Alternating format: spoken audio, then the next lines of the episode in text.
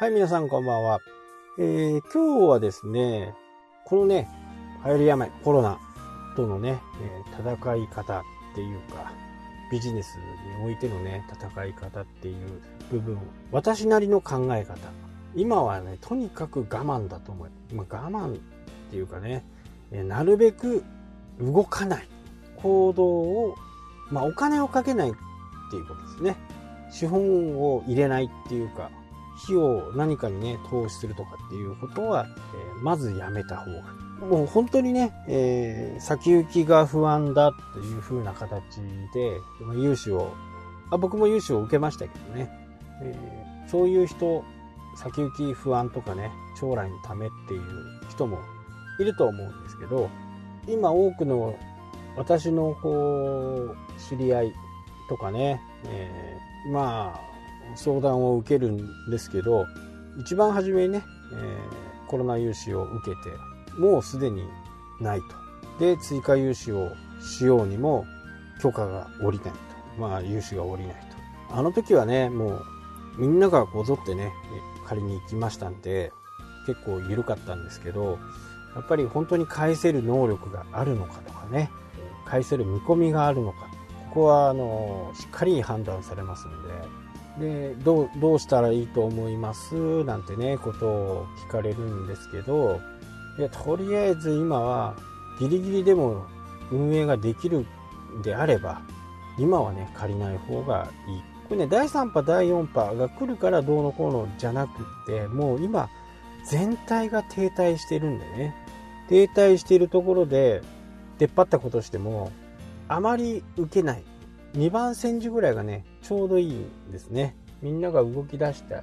その時にね、えー、動き出す。まあどういう風になるかね、本当に皆目見当もつかないんで、現況だとね。多くのところは会社を畳まなきゃならない。借金がなければね、畳まなくても、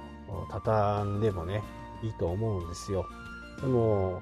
借金があってね、社員さんもいて、そうなってくるとね、やっぱり経営者のね、責任の重さっていうのは非常に大きいですから、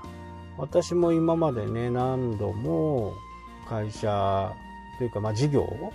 辞めてきましたけど、まあやるときはね、辞めることなんか考えてませんから、一時期ね、アルバイトが、飲食店ね、飲食店やった時にアルバイトがね、20名ぐらいいたのかな。で、えー、会社、そのお店をね、閉めようという風な形になって、まあ従業員、アルバイト含めてね、まあ嫌な話ですよ。アルバイトの人もね、たまったもんじゃないとは思うんですけど、まあ経営者からするとね、ダメになるなんてね、少しは思ってましたけど、成功すると思ってやってるんで、その時はね、本当にこう、め何ね、えもう平誤りですよね。私の見込みが甘かったと。でもこのまま潰れても、このままやっても潰れるだけだと。で、やっぱりね、それは長い時間かけてね、じっくり話し合って、最終的にはね、納得してもらいましたし、ハンコ屋さんをね、転売する時にもね、経営者が変わるという形で、基本的には、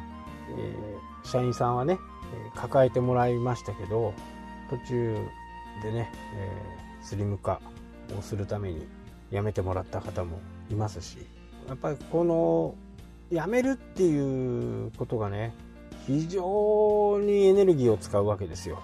でダラダラダラダラ言ってもお互いのために良くないですね。働いてる人働いてもらってる人もねなかなかこう難しい問題ではあるんですけどただそのままいてもね、えー会社もなくなる何もなくなるというようなね形になるんでそこはねいろいろこうすぐ休業失業保険失業保険がもらいたければ、えー、それね話し方ですけどね会社都合という形で会社都合で辞める場合はね、えー、すぐ支給されますんで、えー、自己都合になるとね3ヶ月今どうなってるかねちょっとわからないですけどね。3ヶ月保留されてそこからっていう形になると思うんですけどまあこの思いはね何としてもね、えー、嫌なことなんですけど今ね、えー、多くの人たちが事業をやめようとかね、えー、思ってる方も多いと思うんですね。だから、今だったら、えー、僕はね、よく言うのは、ちょっと死んだふりをすると。ね、熊にあったら死んだふりをするとかね、え言われますけど、もう、今は何もしない。